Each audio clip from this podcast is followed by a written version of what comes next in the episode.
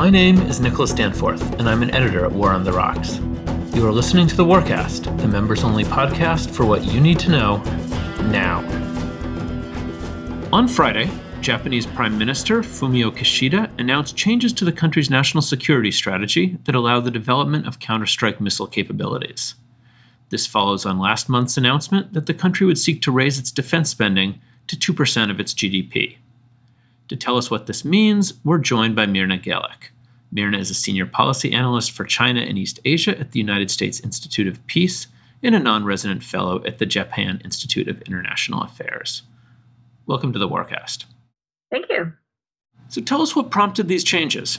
Uh, a number of things, particularly the kind of growing vulnerability that Japan feels from its immediate neighbors, uh, namely China and North Korea, as well as the increased um, concern after Russia's invasion of Ukraine that countries are maybe throwing to the winds the idea of not using force to change the status quo, something that Japan is very adamant about uh, maintaining. And what is the practical impact likely to be uh, of both the increase in defense spending and Japan's new missile capabilities in the short term? So, the increase in defense spending will allow Japan to do a number of additional things in terms of building up its self defense forces capabilities, including on the cyber front, um, in terms of standoff missiles, and in terms of its ability to continue to work with the US um, uh, on US Japan alliance type strategy and, and defense issues. Um, Counter Strike is really interesting, and it's definitely the thing that's gotten the most attention from all of this.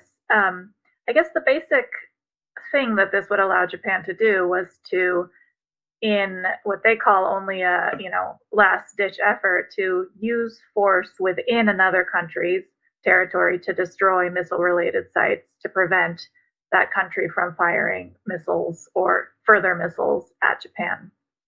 Um, and this has been, you know, clearly stated by Japan as something that they do not see as preemptive strike capability, which they still adamantly disavow as being illegal under international law. But it's something that allows them to be able to defend themselves if they think that a missile attack um, has been initiated. And there's a complicated sort of set of um, determinations that Japan uses to, to decide whether an attack has actually been initiated.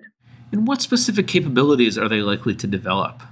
There's talk of them buying basically missiles from the United States to begin with. Um, tomahawks have been thrown out as the option that would be able to reach into another country's territory and target specific sites. Um, but then beyond that, to develop their own domestic missiles that could do the same thing.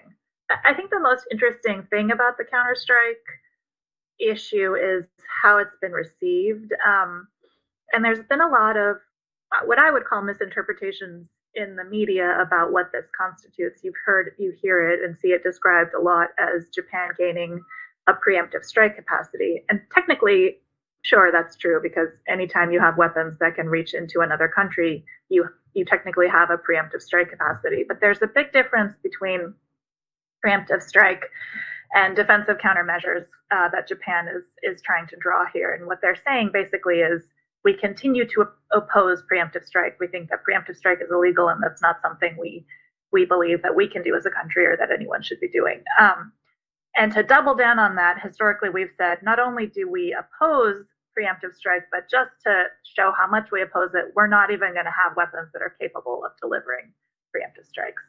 So now what they're saying is we still oppose preemptive strike, but given everything that's happened in our neighborhood, the amount of missiles that North Korea is sending and the the increasing missile technology of North Korea, and as well as China's development of missiles and increase in number of missiles, it, we're looking now at not being able to defend ourselves merely with um, missile defenses which strike missiles out of the sky. We are now saying, you know, we we need to be able to also, in addition to that, hit missile sites as a defensive measure, because otherwise we may not be able to neutralize a threat to our country. So they're saying, you know, we are changing the means in which we are continuing to pursue our exclusively defense oriented policy by also having some weapons that can be used defensively, but that we're not going to use offensively.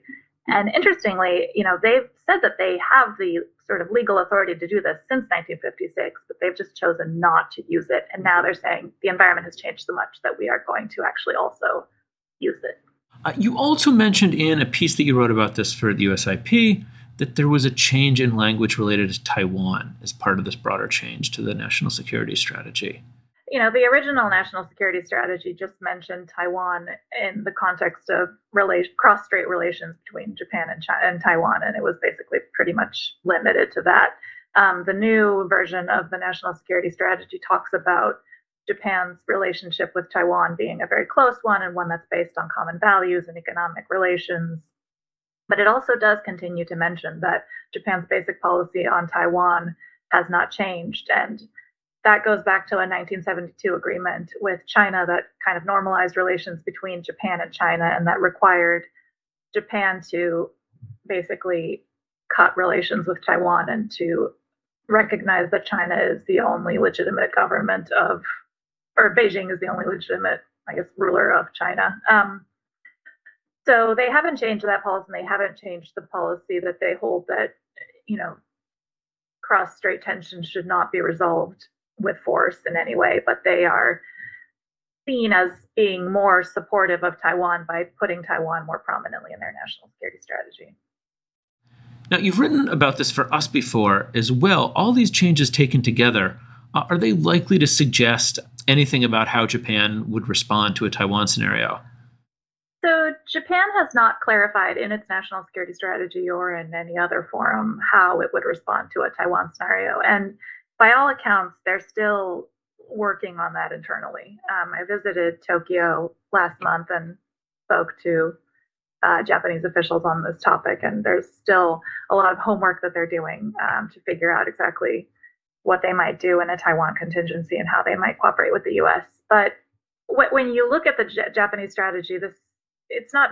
It's, this isn't really about Taiwan. This is about China's development of various of missiles and improvement in missile technology um, that may or may not be used against Japan, not necessarily just in the Taiwan scenario, but under any circumstances. So I think the the recent discussions in the international community about Taiwan and also China's kind of um, reinforcement of the fact that it would not stop at any means to make sure that you know Taiwan is reunified with itself, including the use of force, have kind of put increased, of course, the anxiety that Japan feels about a Taiwan contingency, and I'm sure that that has you know contributed to its sense of vulnerability. But but I wouldn't say that this missile counterstrike capability is really about a Taiwan scenario per se.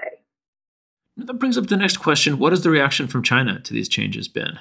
So China's been um, very uh, opposed to the language that Japan has used in the national security strategy that basically characterizes China not in these words but as a threat. Um, essentially, I think that there's some pretty interesting language on China, and I think uh, basically I'm just looking for the actual wording, but it's basically saying that China's actions and posture have are seen as an unprecedented and the greatest strategic challenge in ensuring the peace and security of Japan and the peace and stability of the international community and that that's something that Japan should respond with its comprehensive national power and in cooperation with allies and partners too. So that's very very forward especially when you compare it to the previous national security strategies language on China which was very much more careful um, and kind of focused on sort of broader international community concerns about China and not not the actual details thereof.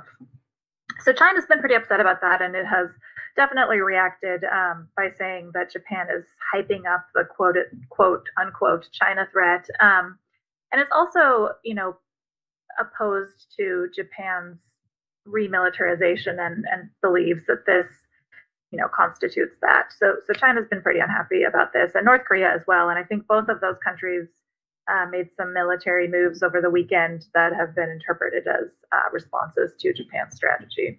What about the reaction domestically in Japan? So I think the most controversial element of this whole thing has been how to pay for it, um, not the actual changes themselves. Um, there's an ongoing debate about whether taxes should be raised, what kind of taxes, or how sort of the defense increases, which are fairly significant, not fairly significant, quite significant, um, should be paid for. But there's actually majority support for counter-strike capability in Japan, um, given a number of things, including that from Japanese perspectives or from the government perspective, in any case, this is definitely a defensive capacity and does not change Japan's defense or exclusively defense-oriented policy. So, you know, it's just another means by which to make sure that they can defend Japan, and that is certainly, you know, popular within the public given concerns about what's going on in the neighborhood and uh, more globally. But that's been pretty good. And, and in general, the public is in favor of increasing defense spending to defend Japan. But the,